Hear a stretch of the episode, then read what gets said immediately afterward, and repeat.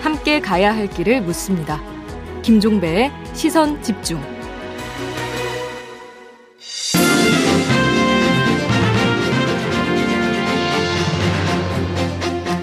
네, 매주 목요일에 만나는 슬기로울 정치 시간입니다. 더불어민주당 선대위 정무실장을 맡고 있는 분이죠. 윤건영 의원 모셨습니다. 어서 오세요. 네, 윤건영입니다. 네. 하여간 이상하게 의원님 모시기 전에 북한에서 무슨 일이 항상 발생을 하던데요. 극초음속 미사일을 발사를 했다라는 거잖아요. 네. 일단 성공이라고 보십니까?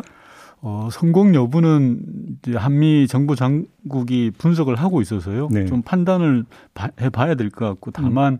북한의 이런 행동은 대단히 유감입니다. 한반도 음. 평화 정착에 음. 단일도 도움이 안 되는 행위이기 때문에 음. 긴장만을 고조시키는 행위이기 때문에 중단되어야 된다고 생각을 합니다. 김정은 위원장이 지금 참관을 했다라는 거잖아요. 거기에 이제 그러니까 방점을 찍어야 될 것 같은데 이건 어떻게 읽어야 되는 겁니까?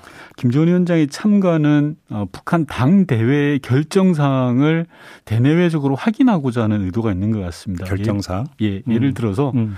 어, 작년 1월 달에 제8차 당대회가 있었는데요. 예. 거기서 북한은 무기 체계 개선을 약속을 했습니다. 아, 그래요? 예를 들어서 예. ICBM이라든지 음.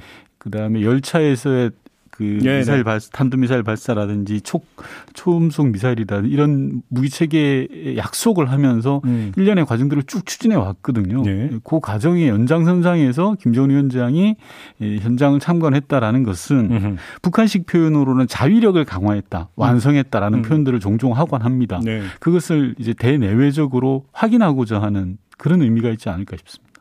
이 질문을 몇 차례 드렸던 것 같은데 문재인 대통령은 종전선언을 추진하고 있는데 북한이 이렇게 그 대답을 하면 이건 어떤 신호로 읽어야 되는 겁니까? 어, 우선 북한의 행태가 대단히 잘못된 것은 분명합니다. 네. 한반도 평화에 전혀 도움이 안 되는 행위이고 음.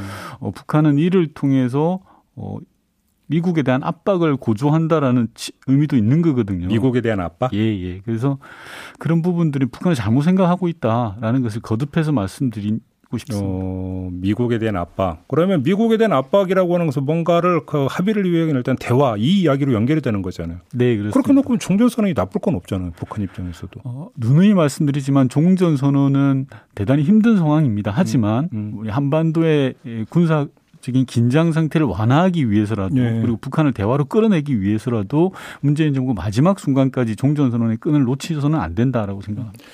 이게 이제 국내 정치적으로 윤석열 후보가 관련해서 선제 타격을 주장을 하지 않았습니까? 네. 어제 그 외통위 소속 민주당 의원들은 또 이거에 대해서 그러니까 비판 입장을 내놓으셨던데 일단 어떻게 평가하시는 거예요? 선제 타격론에 대해서? 아무리 최근 윤석열 후보가 극우에 대한 구애 작전 중이라고 해도 음. 이것은 마트에 가서 멸치나 콩을 사는 것과는 차원이 다른 대단히 위험한 네. 발상입니다. 음. 아시다시피 한반도는 화약고와도 같거든요. 그런데 음. 그런 화약고에 불을 던지는 행위와 비슷하다라고 저는 생각을 하는데요.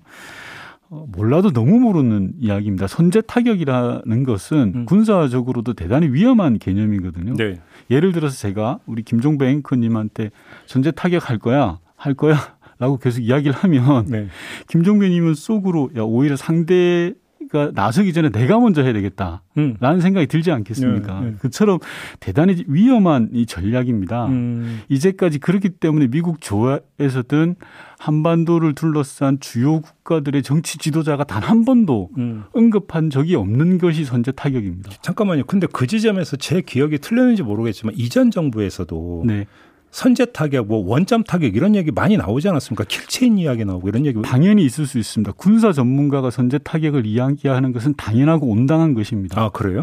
하지만 제1야당의 대선 후보가 선제 타격을 이야기하는 건 전혀 차원이 다른 문제, 하늘과 아, 땅 차이의 문제입니다. 이야기를 누가 하느냐가 중요하다? 맞습니다. 음. 대선 후보가 가정을 전제로 선제 타격을 이야기해서 얻을 수 있는 건 단 1도 없습니다. 네. 얻을 수 있는 거라고는 한반도의 긴장을 고조하는 것 이외에는 없는 음. 지극히 백해 무익한 행동이라고 저는 생각을 합니다. 그래요? 아니 그러면 하나만 질문을 더 드리면 어제 이제 그렇게 비판을 했을 때 국민의힘에서 다시 어떤 반론이 나오냐면 아니 국방백서에도 관련 내용이 들어가 있는데 무슨 소리냐 이런 이야기가 나왔잖아요. 소위 말하는 작계 5015에 나와 있 다는 겁니다. kill chain이라고 하는 건데요. 예. kill chain이라는 것은 쉽게 말해서 삼축 체제, 음. 우리나라를 방어하기 위한 세 가지 축이 있는데요. 예. 그 첫 번째 축이 선제 타격입니다. 음. 당연히 제가 앞서 말씀드린 것처럼 군사 전문가들이나 예. 군사 분야에 계신 분들은 선제 타격을 이야기할 수밖에 없습니다. 대한민국을 지켜내기 위해서는. 음. 근데 누가 이야기했냐라는 게 제가 묻고 싶은 겁니다. 주체가 누구냐라는 거고요. 그다음에 내용에 있어서도 다른 것이 작게 501호에 나와 있는 킬체인이라는 것은 대량 살상 무기나 핵무기 공격이 명백하게 임박했을 때 하는 겁니다. 지금과 같이 북한이 미사일 발사 실험을 대상으로 하는 것이 절대 아니다라는 음. 말. 경우도 다른 경우를 음. 예를 들고 있습니다. 아 그래요? 어 알겠습니다. 좀 그럼 좀 다른 이야기로 좀 넘어갔으면 좋겠는데요. 우리 정무 실장님이 나오셨으니까 정무적 질문을 좀 드려볼게요. 네. 지지율 흐름을 어떻게 파악하고 있습니까? 어, 쉽게 말해서 지금 상황만 놓고 보면 일종의 조정 국면인 것 같습니다. 음. 1강 2중으로 갈 거냐. 음흠. 여기서 1강은 이재명 후보입니다. 네. 아니면 2강 1약으로 갈 거냐의 음. 갈림길에 서 있는 것 같습니다. 아, 그래요? 네. 근데 오히려 지금 어제 나온 뭐 여론조사나 이런 걸 보면 윤석열 후보 지지율이 회복세를 넘어서 반등세에서 물론 오차범위 아니긴 하지만 이재명 후보를 뭐 제쳤다라는 어떤 결과도 나오지 않았습니까? 저는 윤석열 후보가 다시 흐름을 탔다고 생각하지 않습니다. 왜냐하면 오? 두 가지 이유가 있는데 첫 번째는 사람은 변하지 않습니다. 국민의힘 사태의 본질이 윤석열 후보였는데 음. 후보가 변한 게 없는데 해결될 리가 만무하죠. 음. 그리고 두 번째는 권력 투쟁의 씨앗이 사라지지 않았다라고 저는 보고 있는데 아 내부에서 맞습니다. 네. 1차 울산 봉합을 반창고 봉합이라고 제가 비유를 했는데요. 이번에 2차 의원총회 봉합을 저는 땅풀 봉합이라고 비유를 하고 싶은데 땅풀? 예, 그만큼 취약하고 약하다라고 생각합니다. 그럼 또 나올 수도 있다. 맞습니다. 문제의 원인 중에 하나였던 윤핵관은 결코 사라지지 않았고 예. 수면 아래에 잠시 숨어져 있는 그런 상황입니다. 어 그래요? 아 이 질문을 빼버릴 분은 또 외통위원이시니까 멸공 논란 어떻게 지켜보셨어요? 그 재벌 회장의 일탈 행위에 대해서 제가 말씀드리고 싶지는 않습니다. 음. 그건 뭐 국민과 시장이 판단할 영역이고 음. 일부 주가가 폭락한 것들이 그런 것을 반증하고 있다고 생각합니다. 음. 다만 한 가지 말씀드리고 싶은 건 윤석열 후보의 가벼움입니다. 음. 최소한 대선 후보라면 이 무게감이라는 게 있지 않습니까? 근수가 나간다라고 표현을 하는데요. 정말 기틀처럼 가볍다고 생각을 하고 반장 선거, 초등학교 반장 선거도 이러지는 않을 거다라는 생각이 듭니다. 아, 그래요? 그러니까 이제 그게 어떤 뭐 이제 그 주변국들에 미치는 영향까지 좀 고려하면서 선거 운동을 하더라도 해야 되는 거 아니냐 이런 말씀이신가요? 맞습니다. 그게 본질적인 문제고요. 예. 부차적으로는 네. 이슈가 돼서 문제가 되니까 자기는 뭐 멸치 육수 를 사기 위해서 멸치를 한 거다라고 이야기를 한 변명을 하는데 그 변명 자체도 되게 구차하지 않습니까? 음. 조림용 멸치를 가지고 육수를 낸다는 게 말이 됩니까? 그또 이제 그러니까 또 조림용도 내긴 낼 수 있다. 좀 오래 끓여야 된다 이런 얘기를 하던데. 예. 근데 이런 주장도 있더라고요. 지금 이제 특히 그러니까 뭐 이준석 대표 같은 세대 포유론, 세대 결합론을 주장을 하고 있잖아요. 네, 그렇습니다. 근데 그래서 젊은 세대 같은 경우는 반중, 반북 정서가 상당히 강하기 때문에 이 어떤 이 멸공 챌린지에 참여한 것이 오히려 젊은 세대에게는 표를 끌어오는데 도움이 될 수도 있다. 이런 분석도 나오던데 이건 어떻게 보세요? 어, 저는 당장에는 관심을 끌 수가 있다고 생각을 합니다. 음. 즉 제가 지난번 방송에서도 윤석열 후보가 선정적이고 자극적인 용어를 써서 어 보수층 적극 지지층을 결집하는 집토끼를 잡는 데 우선할 네, 네, 네, 거다라는 네, 말씀을 드린 바가 있지 않습니까? 예, 예. 최근에 국민의힘 윤석열 후보의 컨텐츠는 소위 말하는 보수 포퓰리즘으로 가고 있습니다. 극우 보수 포퓰리즘으로 음, 가고 있죠. 음, 방금 말씀하셨던 음, 그런 음. 멸공 음. challenge 같은 거죠. 음. 일시적으로 관심을 끌 수 있지만 답은 아니다라고 생각을 합니다. 저는 일종의 극약 처방이라고 생각을 하는데 국민의힘 차원에서는 예. 해독제가 없는 극약 처방입니다. 계속 시간이 지나면 지날수록 어, 독이 퍼져서 윤석열 후보한테 굉장히 부담이 될 것으로 보여집니다. 결국 대선은 중도층을 누가 지지를 얻느냐의 관건이거든요. 그런데 그런 식으로 포퓰리즘적으로 특정 계층만을 대상으로 한다라고 했을 때는 답이 안 나오지 않을까 싶습니다. 아, 그래요? 길게 봐야 된다? 맞습니다. 청와대에 오래 계셨으니까 네. 여성가족부 폐지 그 구상 옳고 그름을 떠나서 이건 어떻게 평가? 그 어떤 현실성 부분 어떻게 평가를 하세요? 우선 여가부에 대한 국민적 인식 거의 좋지 않다라는 부분들은 반성해야 될 지점입니다. 예. 소위 말해서 여성들조차도 여가부에 대한 개편 또는 폐지 주장에 대해서 찬성률이 높고 음. 하지 않습니까? 예. 다만 그렇다고 해서 정부 조직을 그렇게 장난하듯이 할 것이냐에 관한 문제는 좀 다르다라고 저는 봅니다. 어, 여성가족부의 탄생 배경이 있을 것이고 그 취지가 있지 않습니까? 네. 잘못한다라고 하면 그것이 어떻게 해서 무슨 문제가 있는지를 주도 면밀하게 따질 일이지 음. 정치 공학적으로만 계산할 문제는 아니지 않나라는 생각이 듭니다. 그래요. 알겠습니다. 민주당 내부 이야기도 좀 여쭤봐야 될 것 같은데요. 송영길 대표가 한 말 있지 않습니까? 이재명 후보가 문재인 정부에서 탄압받았다. 네. 어떤 말씀 주시겠습니까? 솔직하게 말씀드리면 별로 드리고 싶은 말씀은 없습니다. 언급하고 싶지 않다라는 말씀이십니까? 뭡니까? 언급하고 싶지 않죠. 다만 네. 어제 이재명 후보가 입장을 정리를 한 것 같아요. 조금 음. 송영길 대표가 과한 것 같다라고 음. 말씀을 하신 것 같습니다. 송영길 대표의 설화도 여러 번이거든요. 네. 뭐당 대표이기 때문에 좀 말씀하시기 좀 그렇습니까? 어, 말씀하기 그 시기하죠. 다만 어, 뭐 송영길 대표보다야 윤석열 후보는 몇 갑절 탁월하지 않습니까? 네, 그래요. 네. 아무튼 근데 언론은 지금 오늘 조간 보니까 또 이걸 많이 키웠던데요. 그러면서 네. 여러분 친문 세력과의 갈등 이 프레임 속에서 이거를 계속 보도하고 있던데 이렇게까지 사안이 거기까지 갈 거라고 보십니까? 그렇게 될 것으로는 보지 않습니다. 그래요. 아, 뭐 송영길 후보도 일정하게 좀 실수를 했다라고 이제 본인 스스로가 생각하지 않을까 싶고요. 음. 그래서 이게 본질적인 문제, 네. 앞서 말씀드렸던 것처럼 국민의힘은 권력 투쟁의 씨앗이 여전한데 음. 그걸 임시 방편으로 어, 처방을 한 것과 예. 실수한 것은 좀 차원이 다르지 않겠습니까? 그래요. 아. 그 이모 씨가 숨진 채 발견이 되지 않았습니까? 네, 네. 지금 언론이나 야권에서는 변호사비 대납 의혹 폭로자 내지 제보자라고 표현을 하고 있고 오히려 이재명 후보 쪽에서는 녹취 조작 당사자 이런 식으로 지금 그 주장을 하고 있던데 네. 이게 이제 고인인 그 고인에 대해서 어디까지 이야기를 할지 솔직히 약간 모한 부분이 좀 있긴 있습니다만 이 문제를 어떻게 풀고 어떻게 접근해야 된다고 생각하십니까? 우선 좀 차분해져야 되지 않을까 싶습니다. 한 인생의 마지막이지 않습니까? 예. 죽음이라는 그, 예. 그 부분을 마지막 순간까지 정치적으로 해석하고 공격하는 소재로 사용해서는 저는 안 된다라고 봅니다. 음. 그럼에도 불구하고 이준석 당대표를 비롯해서 국민의힘 원내대표는 근거 없는 흑색 선전과 모략을 지금 하고 있다고 보는데요. 음. 국민의힘은 지난 국정감사 때 이재명 후보가 조폭에게 돈을 받았다라고 흑색 선전을 했다가 하루 이틀 만에 망신을 샀죠. 그리고 음. 최근에도 이재명 후보의 아들이 입시 부정에 연루되었다라고 이야기했다가 또 망신을 산 적이 있습니다. 으흠. 거듭되는 이런 흑색 선전과 가짜 뉴스에 대해서 반성을 하지 않고 있다라는 그런 아쉬운 생각이 들고요. 음. 좀 차분하게 지켜보면 경찰이 관련된 내용을 수사하고 있고 밝혀질 거라고 봅니다. 앞서 네. 말씀드린 것처럼 한 인생의 죽음 마지막을 정치적으로 좀 공격하는 소재로 삼지는 않아야 된다고 생각합니다. 뭐 시간이 없어서 짧게 하나만 더 여쭙고 마무리할게요. 김건희 씨가 한 매체 기자와 토탈 7시간 그 통화했던 녹취록이 조만간 공개될 거다라는 예고가 뜨지 않았습니까? 네. 그러자 국민의힘 선대본에서는 이건 정치 공작이라고 규정을 했는데 어떤 말씀 주시겠습니까? 어, 솔직히 그 내용은 제가 전혀 모릅니다. 네. 7시간의 녹취 내용이 뭐가 있는지도 모르고요. 음.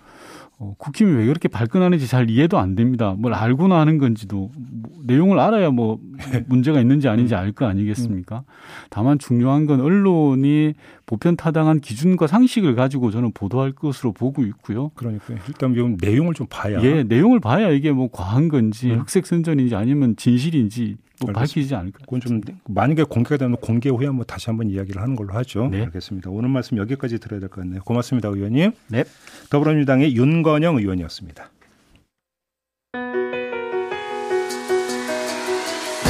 날카롭게 묻고 객관적으로 묻고 한 번 더 묻습니다. 김종배의 시선 집중.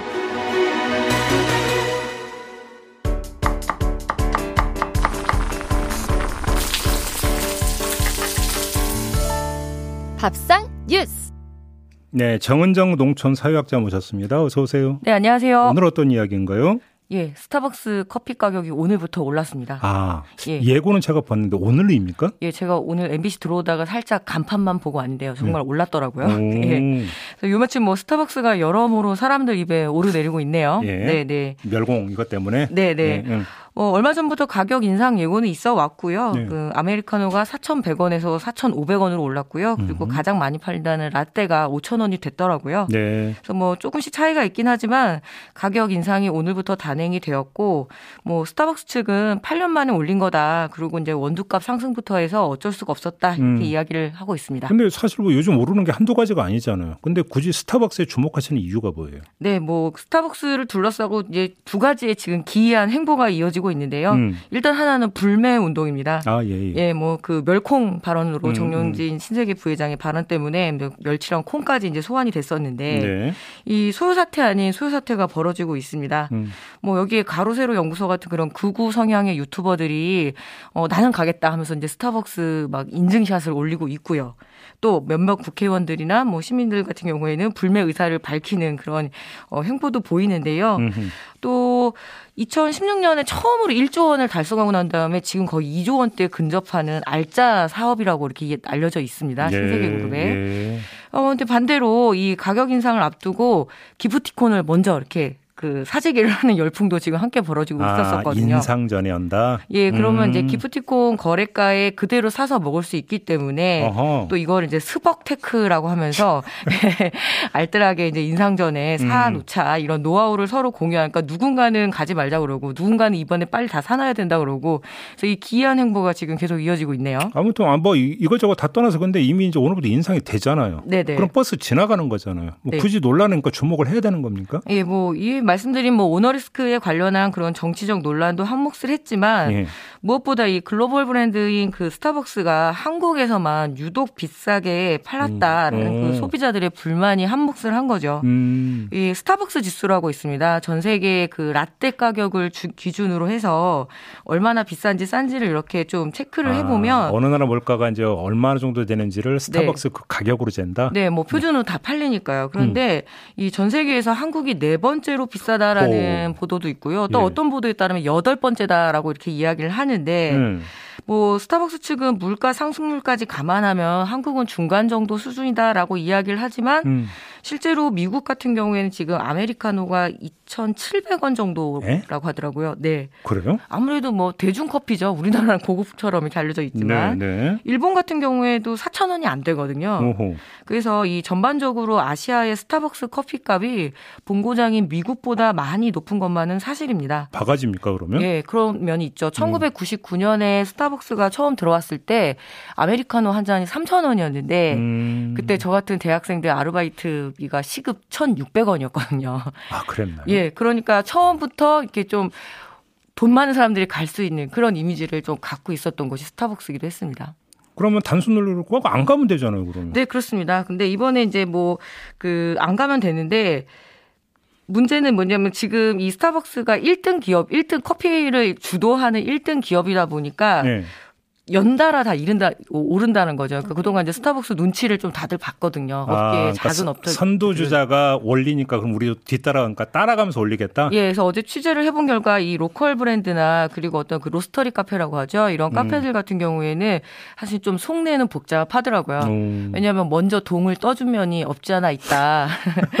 예, 아, 전문 용어로 쓰고 계십니다. 아 그렇죠. 네, 그래서 네. 이제 스타벅스가 올렸으니까 다른 네. 가격들이 연쇄적으로 좀 눈치 안 보고 올릴 수 있겠다 이런 음. 이야기도 하는데요. 예. 왜뭐 제이비 말씀하신 것처럼 단순하게 싫으면 안 가면 되지 않느냐라고 음. 할수 있는데 음.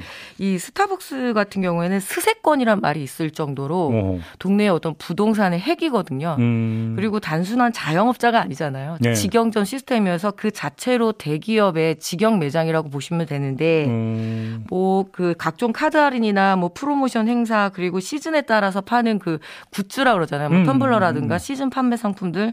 그래서 안 갈 수도 안 갈 수가 없는 거죠. 그러니까 사람들이 약속을 한다거나 비즈니스를 볼 때 가장 목이 좋은 부동산을 차지하고 있어서 건물주들이 새 건물만 올리면 이렇게 스타벅스가 들어왔으면 하거든요. 그래서 작은 카페가 대응하기는 어렵죠. 이런 이야기가 오히려 그러니까 뭐그 결과적으로 노이즈 마케팅에 도움이 되는 것일 수도 있잖아요. 네, 그래서 오늘 이 밥상 뉴스에 갖고 오는 거 저도 많이 고민을 했는데요. 음. 뭐 가격 이미 올랐고요. 그리고 오른 건 뭐 다시 내릴 수도 없을 건데 네. 분명히 이번에 스타벅스 코리아에서 가격이 오른 만큼 서비스로 보답을 하겠다라고 이야기를 했습니다. 근데 음. 비컨 뉴스에서도 한번 다뤘는데 그 리뉴얼컵 사태 때문에 네, 네, 네. 이뭐 스타벅스 노동자들이 트럭 시위까지 음. 나섰는데요. 이 스타벅스가 오, 그 50년 동안 무노조 경영을 고수해 왔습니다. 아하. 그러다 이제 미국의 시카고나 뉴욕에서 지금 노조들이 설립이 되고 있는데요. 음, 음. 이번만큼은 가격이 오른 만큼 제대로 된 서비스와 이어지지 않는다라면 음. 또한 번 예, 고객들을 호구 잡은 거 아닌가 음. 이런 생각이 들어서 돈값은 해야 된다 이런 어. 얘기를 들고 싶습니다. 아, 결론이 그거군요. 네. 알겠습니다. 수고하셨어요. 네, 감사합니다. 정은정 동천 사회학자였습니다. 네, 시선 집중 2부 마무리하고 8시 3부로 이어가겠습니다. 잠시만요.